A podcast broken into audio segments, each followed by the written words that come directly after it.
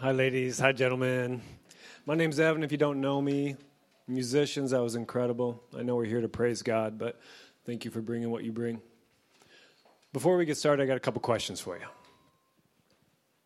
Feel free to raise your hand mentally. How many of you have been going to church for a while? How many of you have been taught that man deserves to be separated from God and his goodness? Or we all deserve to go to hell?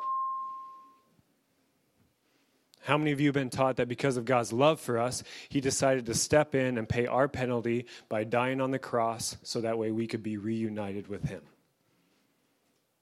I'm guessing there's probably a lot of hands going up inside your minds. How many of you spend time on a regular basis thinking about these facts? For how many of you have these truths become common to the point of being blase? Over the past year, God has been reminding me that our innate brokenness and overwhelming love are the foundations off of which every biblical truth is built, and the lens through which we should see ourselves and other people and our entire lives. Because these are so crucial to us experiencing what is truly good, they have to be things that we think about often, daily, and we take the time to consider them. You know, over the last two weeks, Chris and I have been trying to lay out the two most basic biblical truths the free will and foolishness of man, and the intensity of God's love for his creation. Both of these stem from the concepts of justice and righteousness. Because mankind chose to reject their Creator's authority and instead to, to cling to their own powers and abilities, to live unrighteously, justice declares that we should reap the consequences of our choices, that we should be fully separated from the one that we chose to reject. In Genesis 3, we see this happen. God lets Adam and Eve know that their lives will now be completely different. Instead of living and operating in a perfect world, they will now experience pain, loss, and suffering in their day to day lives and with their relationships with each other they are also no longer immortal. Because they no longer live in the presence of the author of life, eventually their bodies will crumble and they will die. A just God allowed them and the rest of humanity to experience the natural cause and effect of our own choices. This is punitive justice. Let the wicked be punished. But fortunately, for them and for us, God's love for us is far beyond logic. And there's another type of justice. It's when things are brought back to where they were originally attended, intended to be. It's a restorative form of justice. Instead of allowing us to remain alone in the midst of our chosen imperfections and brokenness, our Creator decided to stay with us so that way He could bring us justice restoring us back to the way our lives are supposed to be. But because God is just or fully upright, he wasn't able to simply turn a blind eye to our wickedness. Rather, we or someone else had to experience the legal consequences of our choices. Because of God's unstoppable love, he sent his son to take our place, to bear the full weight of our unrighteousness, our endless choices to live outside of our design. Because of this, anyone who desires to experience restorative justice has it waiting for them. Romans 10 9 through 13. If you confess with your lips that Jesus is Lord and believe in your heart that God raised him from the dead, you will be saved. No one believes with the heart and so is justified, and one confesses with the mouth and so is saved. The scripture says, No one who believes in him will be put to shame. For there is no distinction between Jew and Greek. The same Lord is Lord of all and is generous to all who call on him. For everyone who calls on the name of the Lord shall be saved. If you've been in church at all, you've heard that verse. But there is so much gravity to the weight of the truth behind this. Take a moment to consider that. Everyone who calls on the name of the Lord, the one who made everything, shall be saved. so simple, so black and white due to God's intense love for us. You know, as a teacher, I'm not a preacher, I'm a teacher. My desire is for you to walk out better understanding biblical truth and to have one thought bouncing around in your head. After my 30 minutes of rambling on and on, my hope is that you have one thought and the tools through which explore it on your own.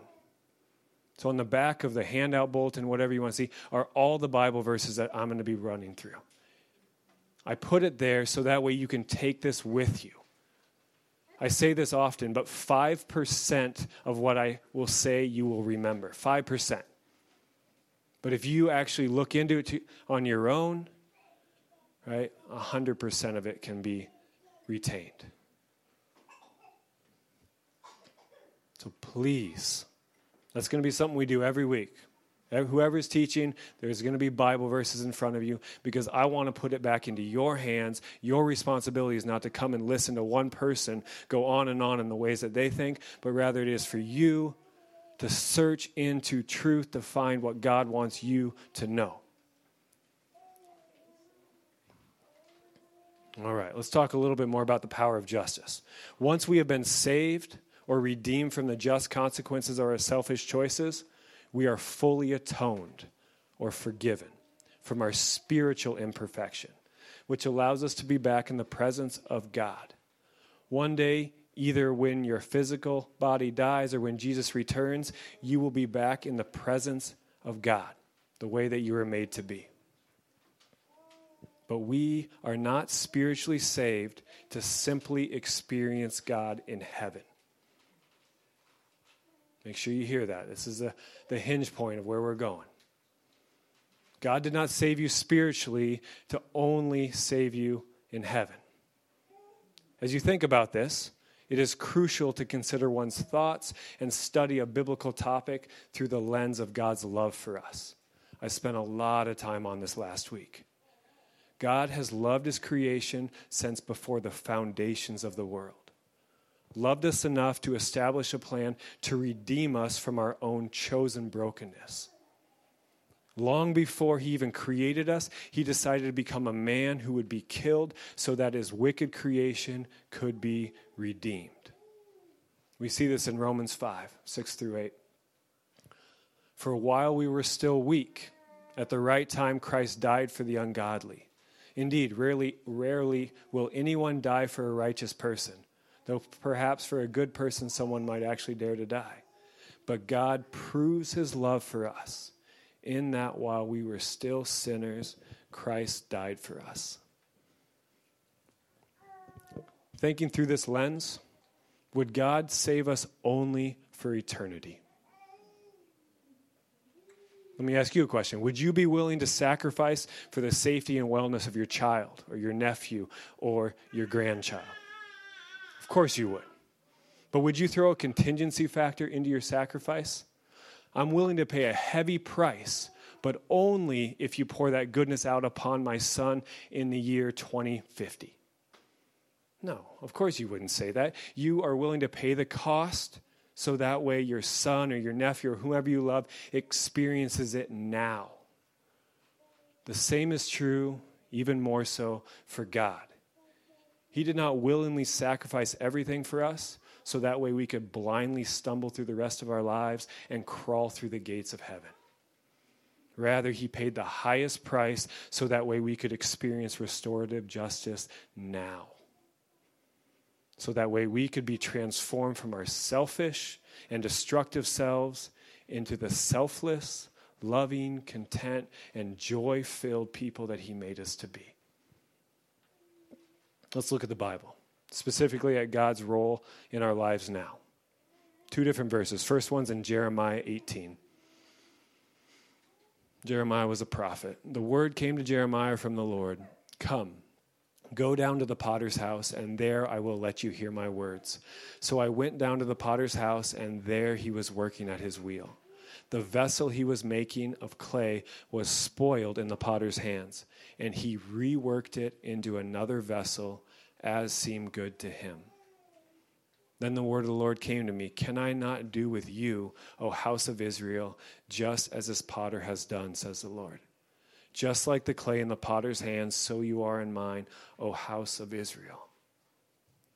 And something that's important to understand house of Israel, they were the people of God, the people that God had chosen to pour his goodness upon. If you have cried out to the Lord to be saved, then this is you. You are a part of what he's saying. Let's look at 2 Corinthians. It makes it even more obvious for us. 2 Corinthians 3 17 and 18. Now the Lord is the Spirit, and where the Spirit of the Lord is, there is freedom. And all of us, with unveiled faces, seeing the glory of the Lord as though reflected in a mirror, are being transformed into the same image from one degree of glory to another for this comes from the Lord, the Spirit. Now, did you see the common theme in these verses? We are being changed. Those who have cried out to the God of the Bible are being reworked from a broken state into one that is more in line with our Creator's design, one in which contentment and purpose and joy are common. Did you also see how this is taking place? In Jeremiah, the broken vessel is being made whole by the potter's hands. Our potter, the one who made us, did not step away from the spinning wheel once he saw our flaws. Instead, when we willingly hand our lives back into his hands, he immediately begins working on us. So that way he can make us better, reform us into the ways that he intended us to be. In 2 Corinthians, we see that we are being transformed to more closely resemble God Himself, right, as though reflected in the mirror into the same image of God. This is being done by the Lord, specifically the Spirit. Tonight, I want us to better understand a third foundational biblical truth. If you have cried out to the God of the Bible, then the creator of everything continually works in your heart in order to transform you and guide you into a better life. Please do not gloss over that statement. Do not view it through the Christianese lens. Take time to think through and consider the implications of this truth. If you have cried out to the God of the Bible, then the creator of everything continually works in your heart in order to transform you into a better life. We're going to look at the what, the why, and the how. What does this mean? Why can he do this? And how does he do it? So we'll start with what does this mean? Ezekiel 36. I love the Bible, and I want you to just get your minds fully immersed into it. Ezekiel 36 I will sprinkle clean water upon you, and you shall be clean from all your uncleannesses. Such a weird word. And from all your idols I will cleanse you. A new heart I will give you, and a new spirit I will put within you, and I will remove from your body the heart of stone and give you a heart of flesh. I will put my spirit within you and make you follow my statutes and be careful to observe my ordinances. Now, if you've spent any time in the Christian world, especially as a kid, you have most likely heard the phrase, invite Jesus into your heart. Where? Down in my heart. Where? Right? Have you ever wondered what the heck this means? Through our modern worldview, our heart is an organ that pumps blood through the rest of our body. If Jesus is in our heart, what the heck? Is he in prison?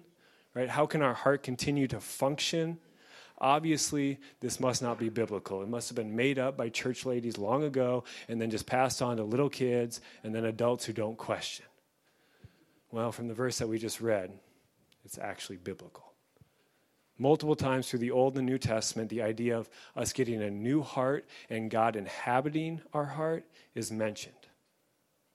Now, if we go back to the original audience of the Bible and look through their lens, then we have a better chance of understanding what it means to us. For them, this is a metaphor. According to Bible background commentary, the heart was considered the seat of the mind and its will or inclinations. That means it is our mind, our emotions, and our willpower. According to both the Israelites and the Jews, a person's heart is the core of who they are. It's what influences their thoughts and their actions. That means your heart is what makes you who you are. The spirit, which is lowercase in Ezekiel, is the exact same thing. Now let's start thinking about how this applies to us. Within each of us, in our big and beautiful brains, there is an extremely complex mess of deeper beliefs which have created tendencies, which have created habits. Day after day, we operate out of the deeper layers of our mind, most of the time subconsciously. Our thoughts, our words, and our actions directly flow from what we believe. Because humanity's choice long ago to reject God's authority and then trust in their own logic and emotion, we are born broken and selfish. At the core of who we are, in our hearts, we see ourselves as our own God and believe that we exist to do whatever is best for us. If you want examples of this, spend a little time with some children. Right? Hang out with my seven and four year old for an hour, and you will see continual pursuit of self gain. They will inevitably argue and fight over the stupidest things like which stool they can sit at at the counter, which cup color of cup they can drink out of while they are eating, or who gets to play with the brand new Amazon box first. Anybody relate with what I'm talking about? If you spend two seconds to consider why they are bickering, it's easy to see that they simply want whatever is best for themselves. You know, as adults, we usually aren't quite as obvious in our selfishness, but we are still children trapped in grown up bodies. If our selfish, selfless motivation colored things blue and our selfish motivation colored things red, I believe the world would be painted crimson. The ma- majority of the reason why we do what we do is for our own gain. Even if our own words and our actions appear to be focused on helping other people, they are usually stemming from our own logic, our own belief of what is best for us to do.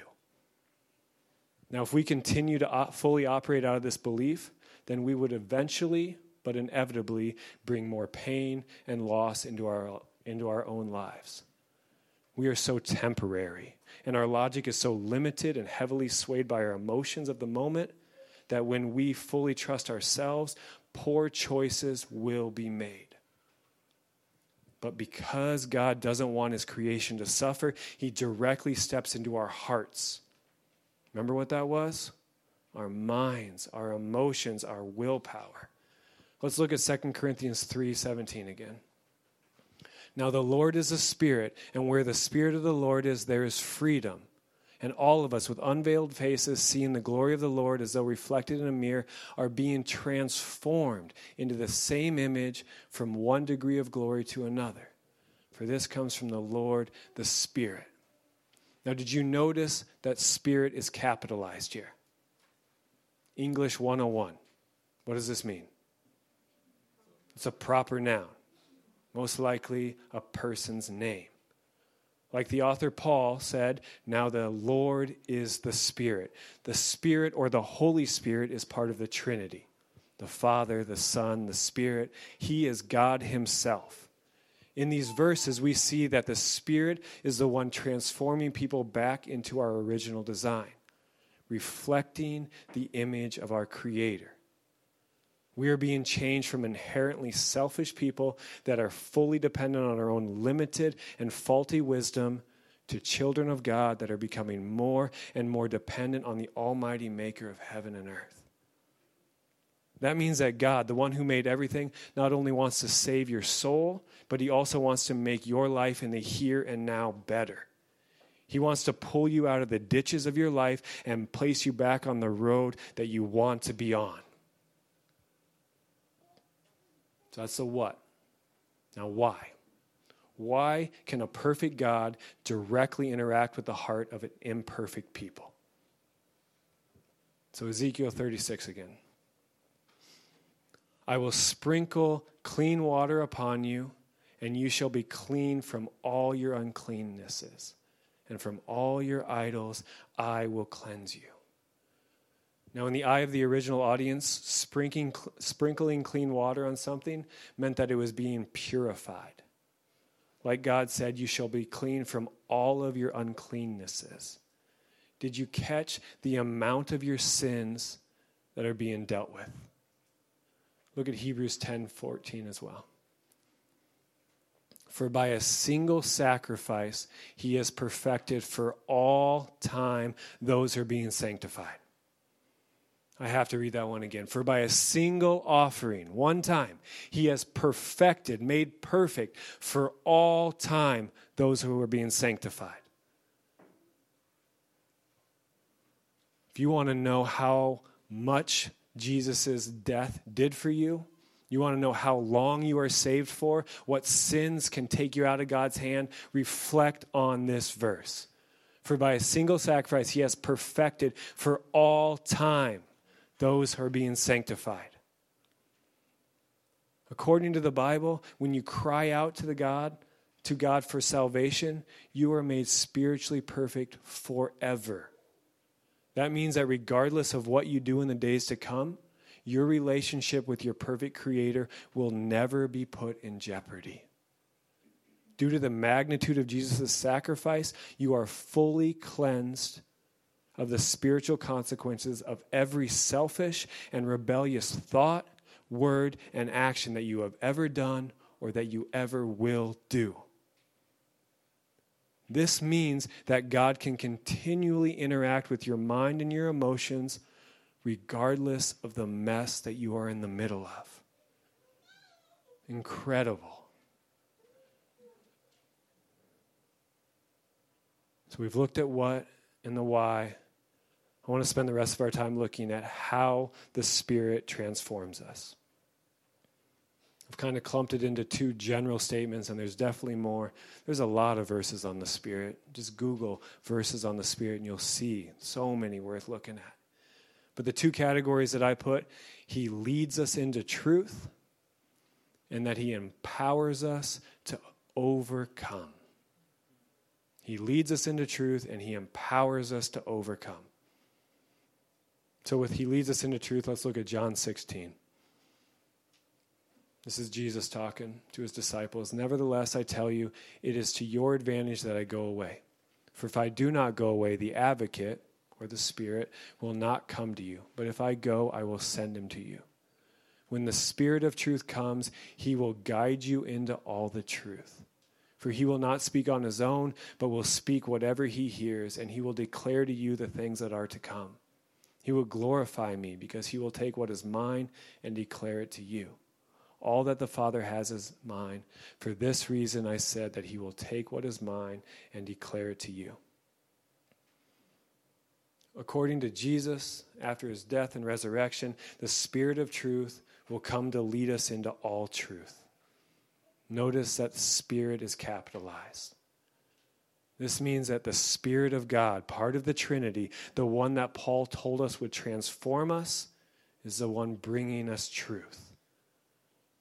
This is one way that God will change us is by guiding us into what is true. Now, to understand the gravity of this role, we must remind ourselves of who is doing the guiding the creator of everything the one who stands outside of time and has a completely accurate perception of what is happening in your life. In no way is God influenced or distracted by circumstance or fleeting emotion or the thoughts of other people. He knows what is best for you, what you need to believe or what you need to do in order to experience life to the fullest. To stay with the same road ditch analogy, these truths are like signs on the side of the road warning you of an upcoming curve or the blatantly obvious rumble strips that tell you you are heading towards disaster. Let me give you a couple examples.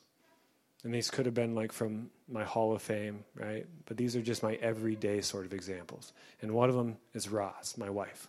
So six years ago, she was sitting in a classroom where people were studying the Bible. She was in the back row, and she was just kind of praying. And according to her, she had a thought that was not her own. that told her not to eat gluten. I give you a little bit of context. She was really struggling, sleeping a lot, just always tired, didn't know what the heck was going on. There was times early in our marriage where she'd go to bed at like seven o'clock. It was just so odd, and she could not figure it out. But then this voice, this thought, told her, "Do not eat gluten." So she thought, "Hey, I'll trust it."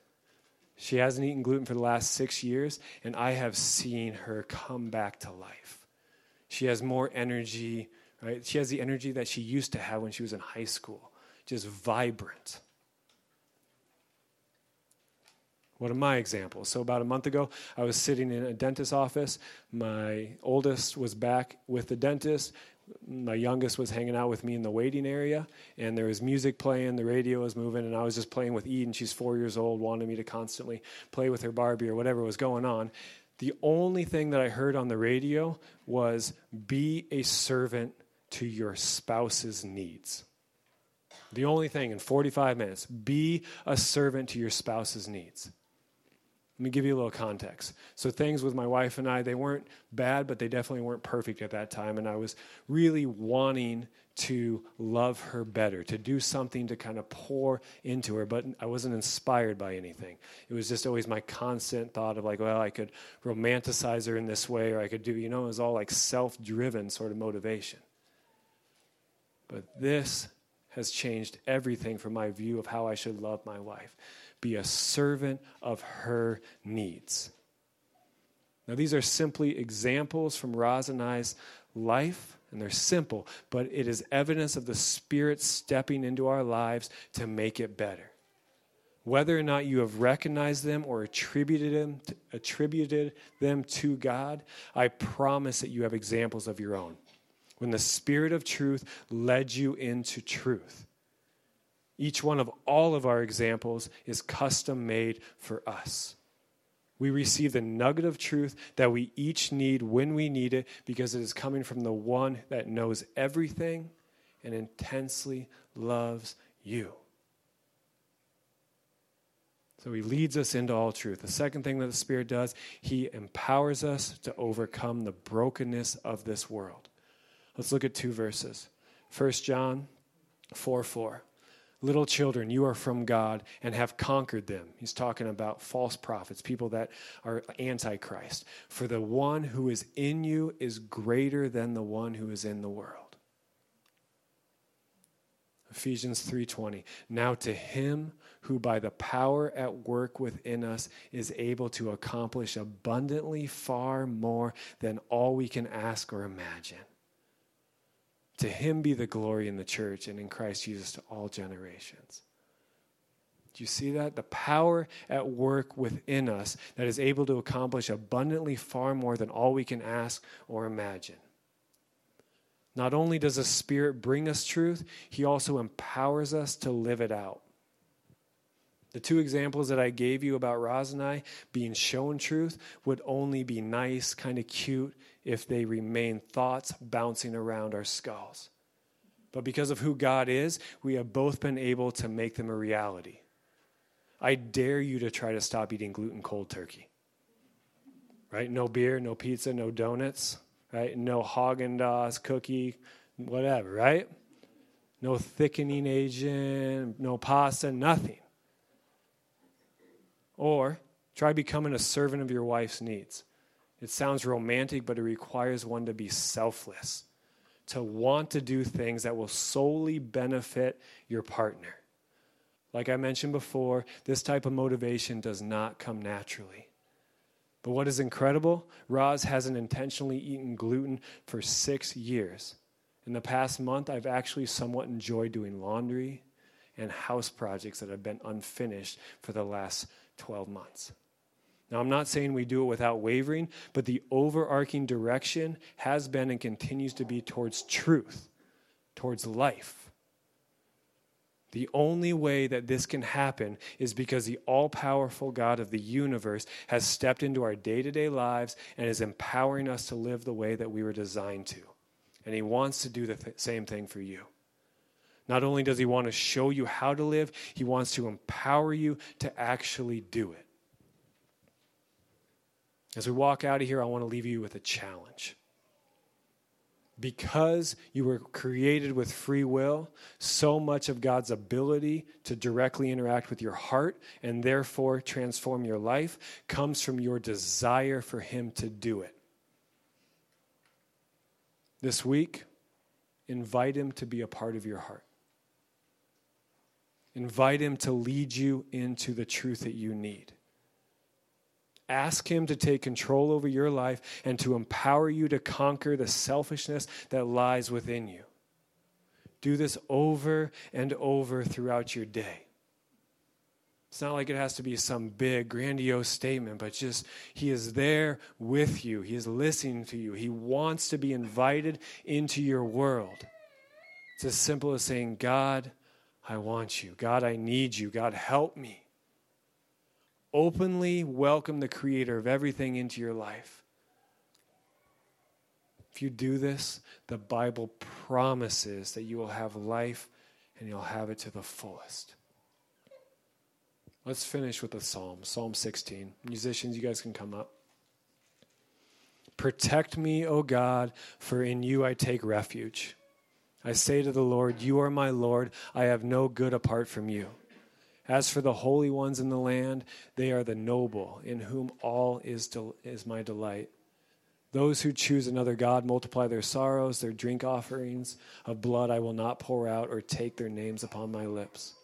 Hear this The Lord is my chosen portion and my cup. You hold my lot. The boundary lines have fallen for me in pleasant places. I have a goodly heritage. One more. I bless the Lord who gives me counsel. In the night, I also, my heart instructs me. I keep the Lord always before me because he is at my right hand, I shall not be moved.